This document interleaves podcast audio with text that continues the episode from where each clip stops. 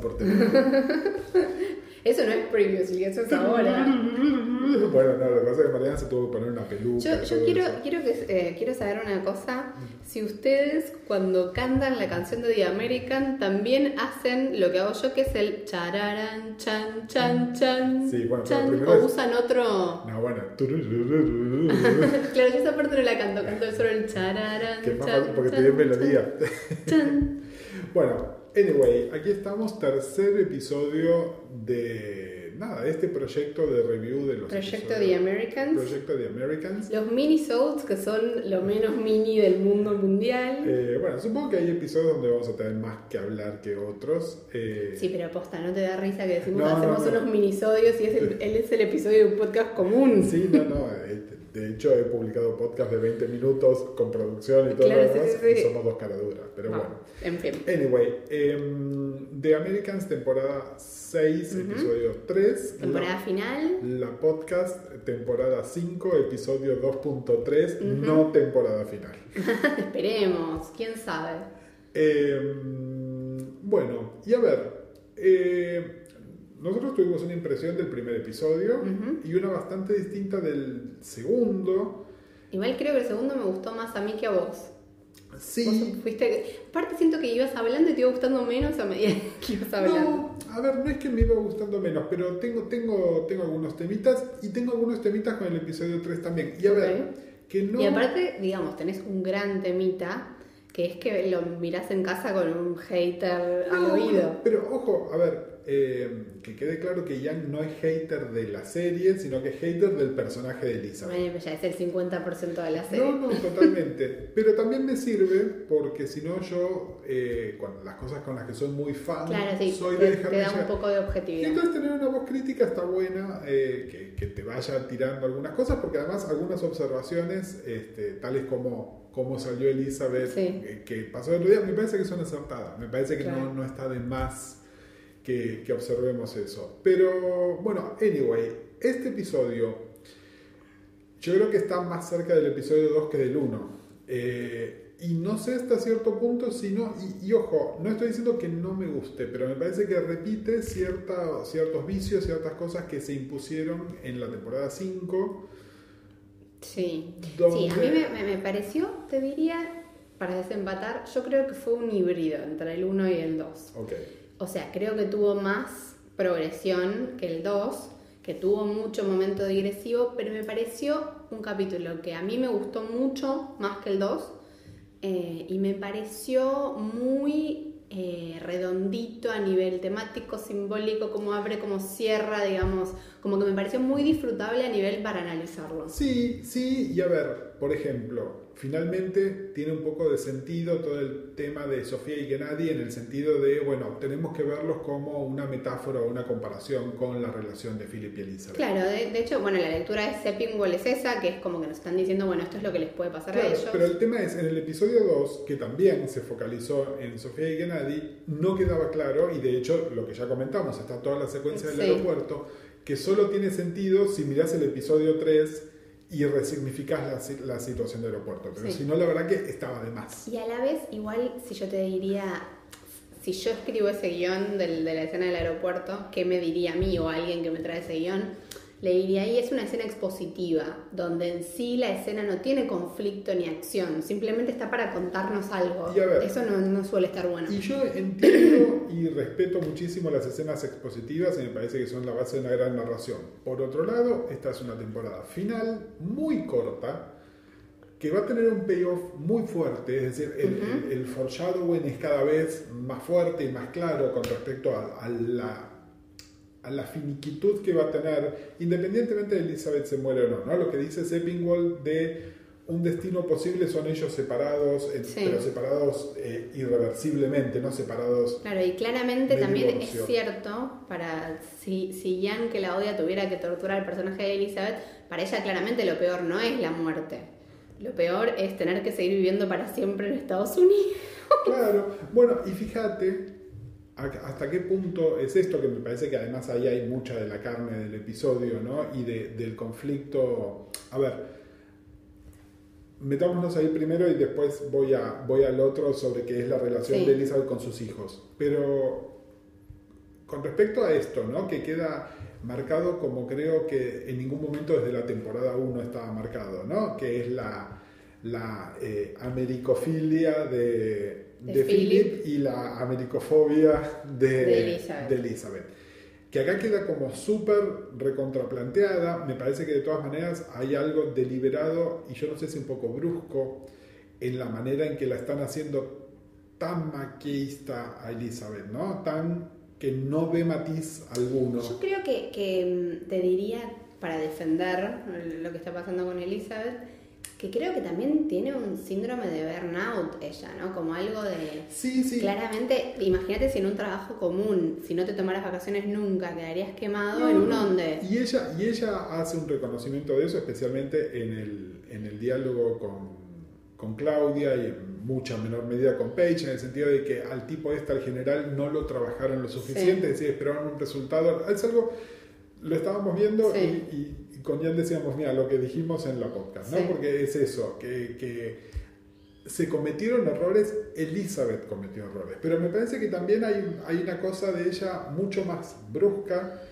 eh, y también está bueno, nada, fíjate esto, Y aparte, perdón, sal- salvo el momento, eh, la escena donde la vemos siendo simpática con el chico este de seguridad, una de las últimas escenas, creo que hace va, digamos, creo que desde la temporada anterior, que no la vemos a Elizabeth En en, uno de- personaje- en personaje adorable, cuando Sí, ella no, hace esas totalmente, eh, interpretaciones seductoras. Bueno, pero entonces, para reforzar ese punto y volviendo un poquitito sobre lo que estábamos diciendo, para mí una señal de esta gran televisión que la podcast ha elegido de alguna manera comentar, es que los personajes son personajes más ricos, más tridimensionales, ¿no? Donde, donde realmente hay algo más. Y creo que Philip, por un lado dando ese, ese- esa táctica de coaching de ventas Genial, que- que, escena que- cringe comedy. Claro, bueno, pero que es, es digna de un programa de Trump, ponele. Sí. Eh, Pero sabiendo que como con todos los layers de que sabemos quién es. exactamente, exactamente, pero no solo sabemos quién es, sino que además económicamente no le está yendo bien, tiene que pedirle la escupidera al- al- a la institución donde está yendo Henry porque no le alcanza la plata, es decir, él sabe los límites del sueño americano y lo que puede hacer es entrar y salir de, de personaje, no de personaje Philip, sino de personaje como hacemos todos todo el tiempo, Sí. que de repente defendemos algo con convicción, Sí, pero que en privado tenemos más matices. Hay un libro que les recomiendo mucho, viste que ahora nos dicen las referencias, que la Total, gente lee sí. después de la podcast. Eh, un libro que aparte se consigue gratis en PDF sin piratear, está online, que se llama La presentación de la persona en la vida cotidiana de Erving Goffman y que yo lo uso mucho para hablar de guion. Que lo que dice Goffman es que cada persona tiene diferentes actuaciones y que entonces, por ejemplo, el Gustavo que tiene su day job no es la misma representación la que hace que el Gustavo que hace la podcast o el Gustavo el que, que tiene el pacientes. Exacto. exactamente. Y que entonces, más allá de que no seas un espía ruso, todos tenemos diferentes personajes, pero no juzgados moralmente, sino como Bueno, pero fíjate que eso, diferentes actuaciones. eso en Philip está clarísimo desde la actuación, desde cómo está guionado. Sí, En cambio, en Elizabeth, guionada en este momento, Sí. estamos viendo, es como que, y supongo que es una decisión intencional, pero es, es medio como el personaje del villano en una película vieja que simplemente es malo y no tiene ningún matiz, o ponele el espía comunista en una película Sí. de la Guerra Fría filmada en los 70 que simplemente yo, no, yo, Es eso. yo no estoy sintiendo lo mismo del personaje. Me da la sensación de que la única manera de que de acrecentar el conflicto es que ella no pueda parar la pelota y decir, bueno, para.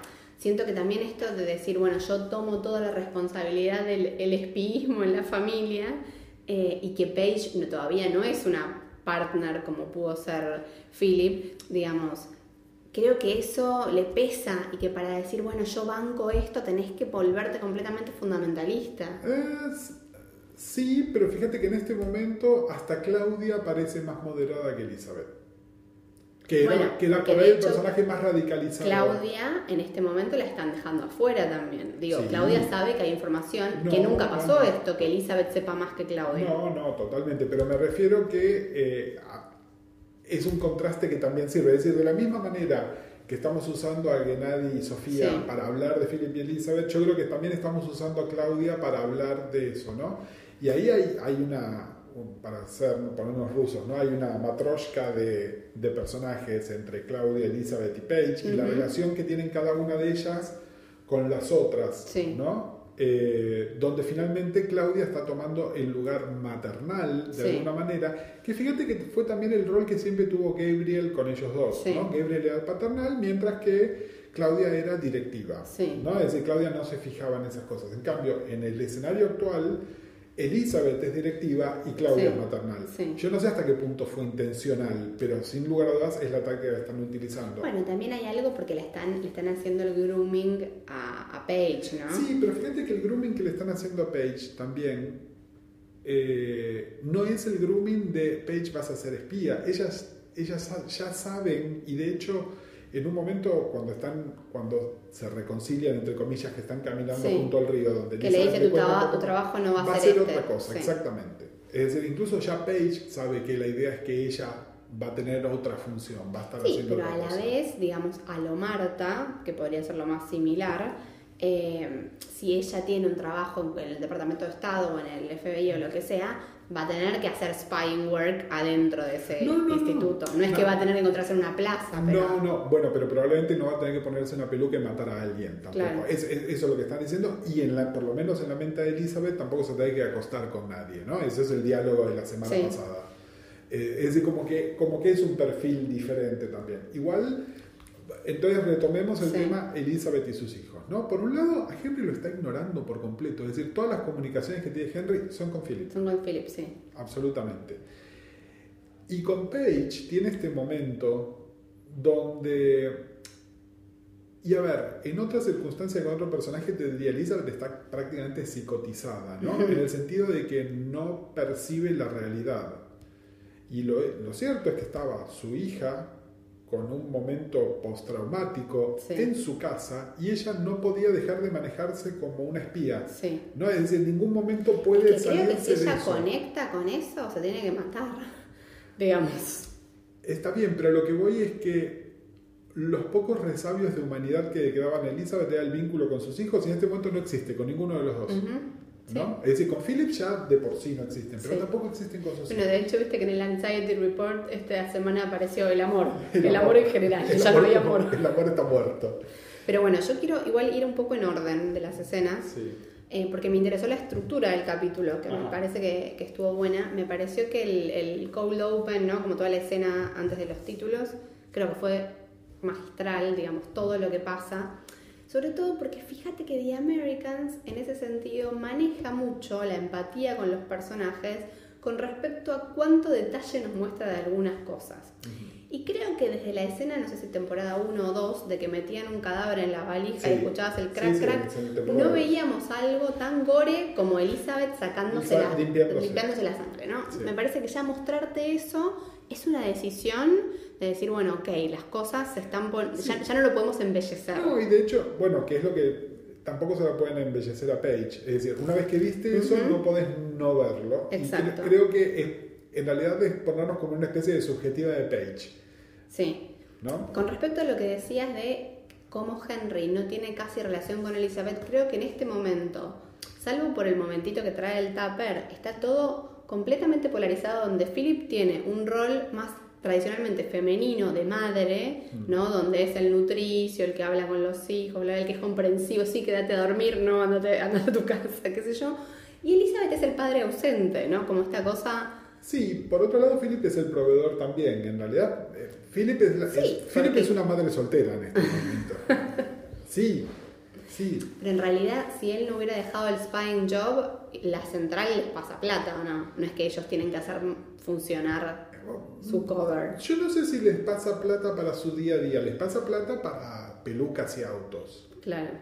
Pero yo y creo ahí que... se pueden hacer un vuelto. Porque incluso fíjate que ese detalle mínimo, pero que me parece que dice un montón, de que ellos no pueden tener comida rusa en la casa, Sí, yo creo que ellos tampoco pueden tener plata que no se puede explicar en la casa.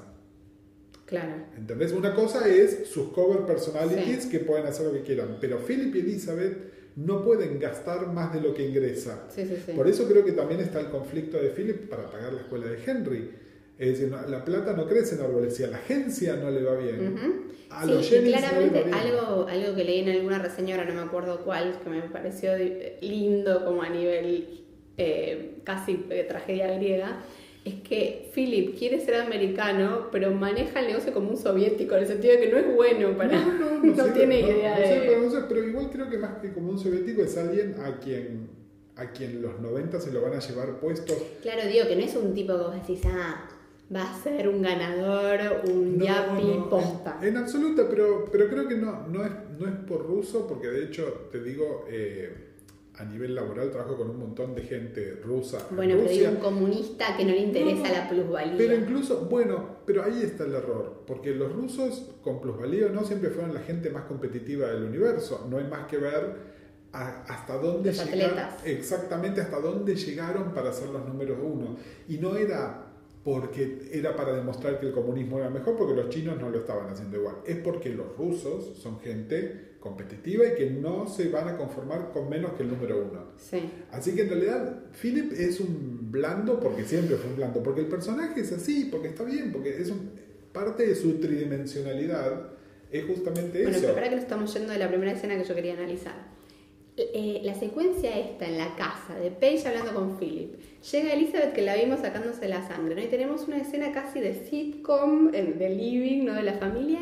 Y de repente la irrupción, que es el primer corte que vamos con otra locación, de Henry que está en La La Land, ¿no? Sí, otro universo, que me parece interesante y también como una metáfora de las preocupaciones de, de, digamos, les soviétiques en este momento y las preocupaciones de les americanes, ¿no? Como, ¿qué le interesa a Henry, su juego de hockey, no sé qué?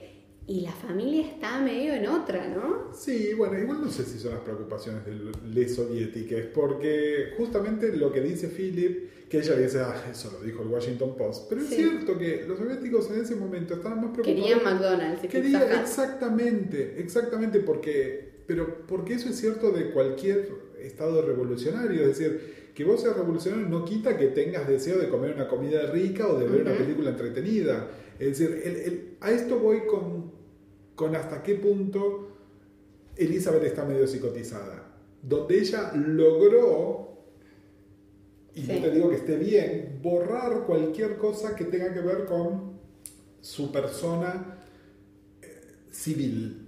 Sí. Sí, y aparte que no puede disfrutar de nada de ese confort. Exactamente, exactamente, pero, pero no, solo, no solo no disfrutarlo, sino además no... Igual creo que desde la temporada 1 que no veíamos algo tan radical como ese discurso de ella de salí No, no, y vi que estaba acá. A ver, me parece que los callbacks a la temporada 1 son, son permanentes. Por eso también siento que hay algo, vuelvo a lo de Breaking Bad y cómo empieza y termina igual, ¿no? Como esta cosa de una progresión medio perfecta, porque vuelve a estar, que era algo de lo que yo casi que me había olvidado con las miles de tramas, vuelve a estar latente en el Anxiety Report el tema de qué le va a pasar a Stan, no solo con su vida, sino que cuando se descubra, porque obviamente, digamos, una escena obligada Sí. es que se descubra que son agentes rusos, ¿qué va a pasar con su carrera? Bueno, hablando de Stan y agentes rusos, Eh, What the fuck? ¿No? Ahí hay algo... Claramente tiene que pasar algo con, con ese personaje porque si no, Porque si no, ¿para qué lo pusieron? Exacto. Pero por otro lado, hay algo hasta torpe en cómo se maneja el personaje. Que, eh, para mí tiene que, tener, un- tiene que tener alguna explicación. Exacto, es decir, ponerle que sea un recontra deep cover. Sí, El hecho de que, por ejemplo, el temita de la edad se le haya pasado, sí. eso ya muestra, es decir, alguien a Elizabeth el día que tenía 36 y 11 Sí. meses hubiese hecho la movida que correspondía. Sí, No, a ver, acá por ahí lo están trabajando a Stan de otra manera. No lo sabemos porque también, y esto lo había leído al- en algo que leímos cuando en la temporada 4 al final, Sí. ¿no? Cuando aparece por primera vez este personaje, era que por ahí es una espía pero no rusa, por ahí es de- del Mossad, no sé, no, no, no sabemos. sí, no, lo- no sabemos nada. Exactamente. Pero claramente fue una escena cringe que yo decía, ¿dónde me meto? Eh, vergüenza ajena. Tipo, porque aparte, eh, decís por qué alguien haría eso. O sea, o es muy boluda o no, o realmente no es una espía, es una boluda, como... No, una boluda no. A ver. Pero que- digo, ¿por qué dirías, ay, yo sabes lo que quiero? Yo quiero ser agente del FBI. No, bueno, en realidad lo que está diciendo es que yo quiero trabajar con vos, ¿no? Pero, pero me parece que justamente lo que vimos del personaje hasta Igual, ahora... perdón, también muy irónico que crea que Philip y Elizabeth trabajan juntos y son re buddies. y fíjate que hay dos comentarios que de alguna manera eh, responden a, a cosas que nosotros mencionamos en los dos episodios pasados.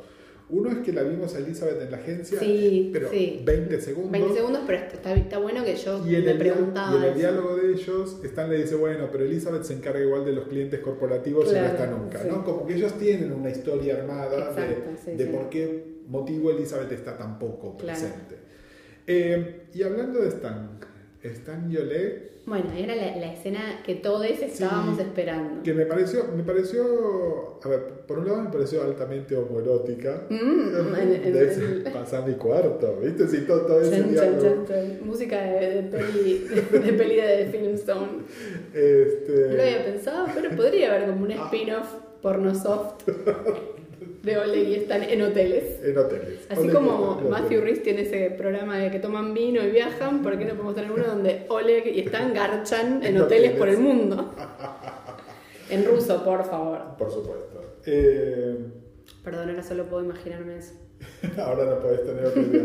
No, bueno, pero me parece que, que esa escena nos dio todo lo que queríamos. Sí, y que Hay- hay creo una- que era necesario que hablaran de Nina, ¿no? Sí, exactamente. También, también, eh, no solo por ellos, sino por el personaje de Nina, como que creo que en algún punto, aunque el público no la olvidó, siento que la serie le debía ese homenaje. Total. No, igual yo estoy convencido de que tanto Nina como Marta van a tener otro callback durante esta temporada, sobre todo porque la temporada es tan referente a, a temporadas anteriores. Que sí, incluso el otro día cuando, fue en el episodio pasado creo, cuando aparece la secretaria de Adderholt, Sí, Y nada, a ver, es el mismo rol que tenía Marta, ¿no? Sí. Es decir, es, todo cambió, pero ese rol como persona sigue existiendo, hay, hay cosas ahí. Yo creo que, que eso, y, y no me extrañaría verlo a Gabriel también, ¿no? Me parece que son personajes muy... a Gabriel con Marta.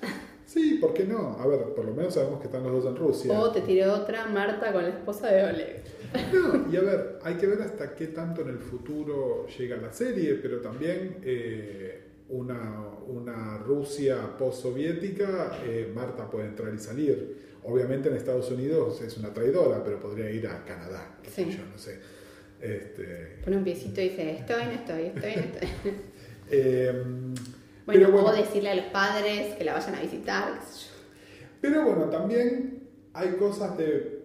De nuevo encuentro cosas de pacing de la serie que son Sí. raras. Eh, por ejemplo, bueno, toda la historia de René duró demasiado como para que tenga este payoff medio tarado ahora. Para mí no también- es el payoff, yo creo que hay No, algo no, ahí no. donde todavía no sabemos Pero qué pasa. también, también está el proceso decisorio de Philip para volver a Oleg. Sí. Dura como cinco minutos el episodio. Eh, y está bien.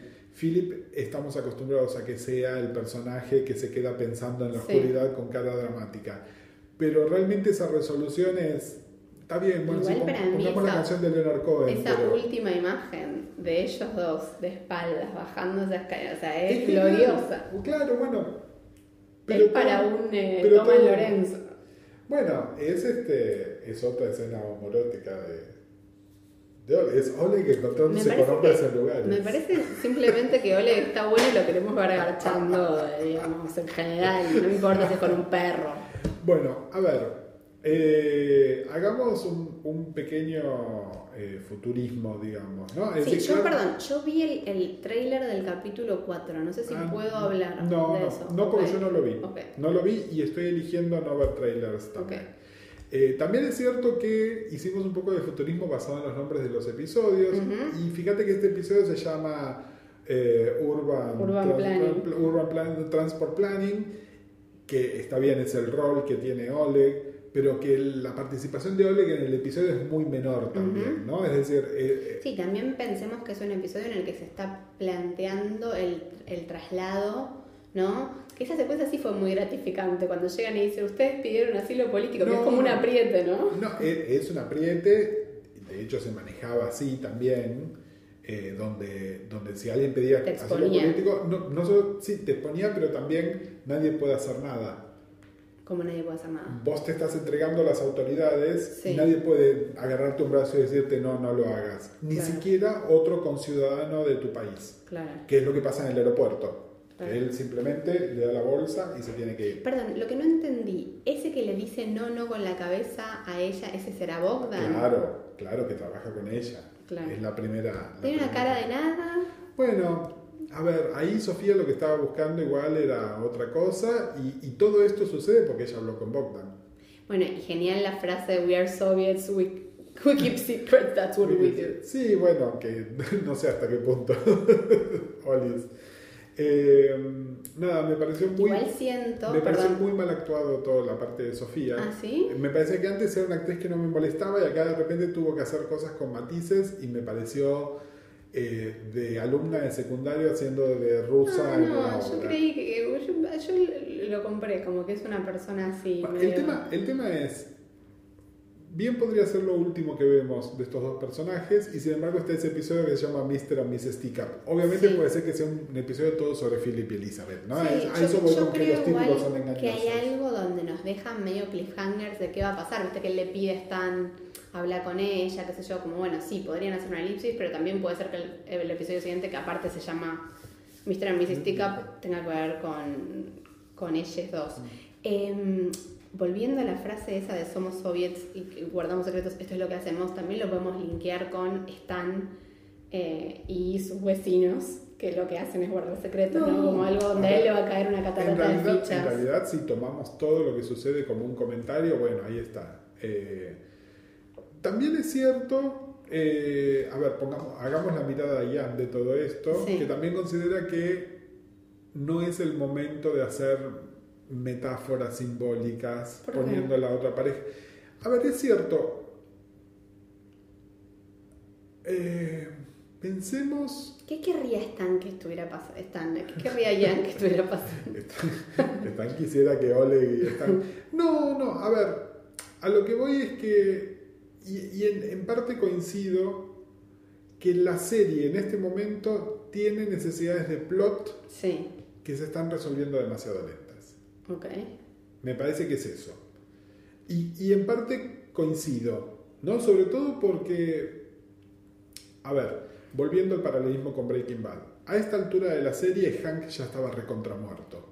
Es decir, lo que quedaba, lo que quedaba por, por resolver Sí, eran otras cosas, era qué pasaba con Walter específicamente. Acá hay demasiados temas abiertos, está, Sí. están muy abiertos, tenemos la historia de Oleg, de Sofía y, y que nadie que no nos interesa, está la misión de- cuando en realidad tendría que ser el conflicto Philip y Elizabeth, sí. o por lo menos las partes que representan Philip y Elizabeth, Bueno, yo y creo que, dejarnos lugar para un epílogo. que todo lo que está pasando eh, apunta a Philip y Elizabeth.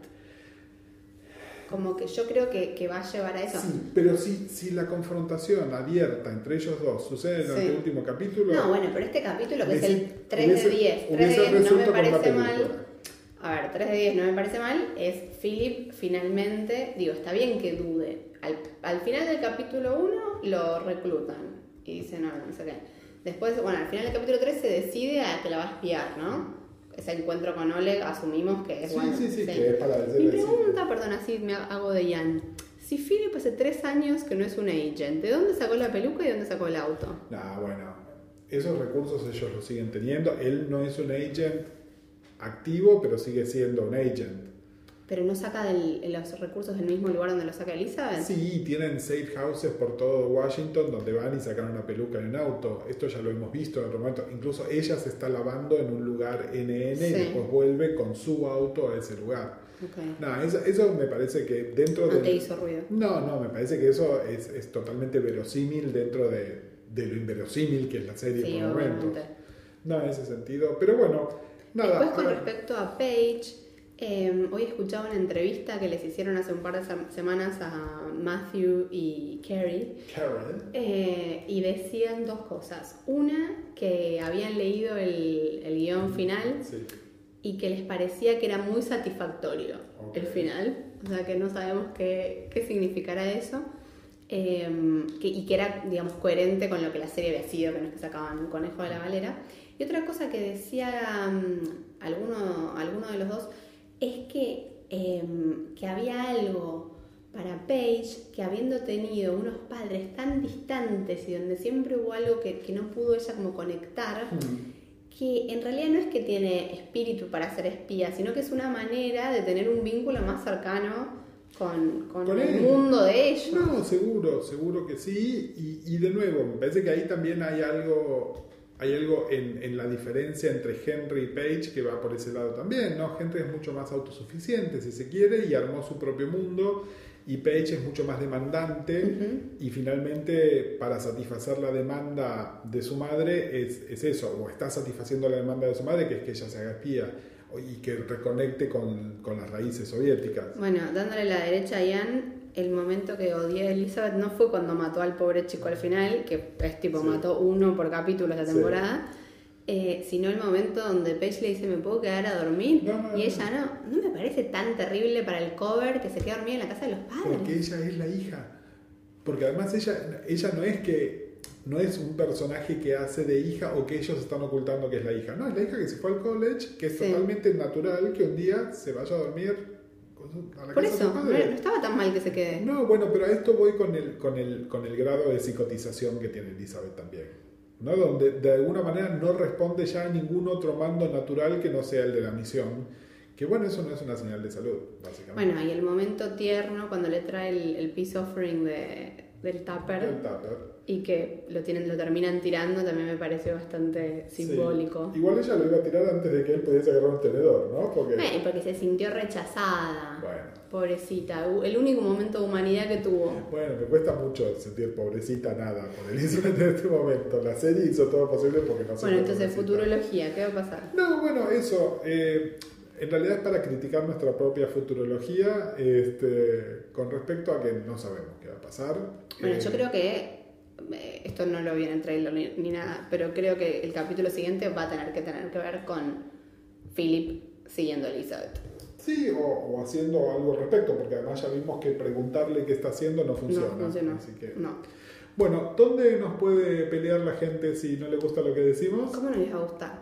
Eh, lo encuentran a Gus en arroba uncle-marvel. También nos encuentran con el hashtag la podcast. A Mariana la encuentran como arroba marianevi o pueden ir a Facebook, series y punto, donde estamos posteando todas estas Los cosas también. y todo. Y bueno, nada, nos estamos escuchando. Ahora sí, nos van a enseñar una, en una semana En nuevos una capítulos. semana, Pero les dimos tres en una misma semana, no se pueden quejar. Un rock.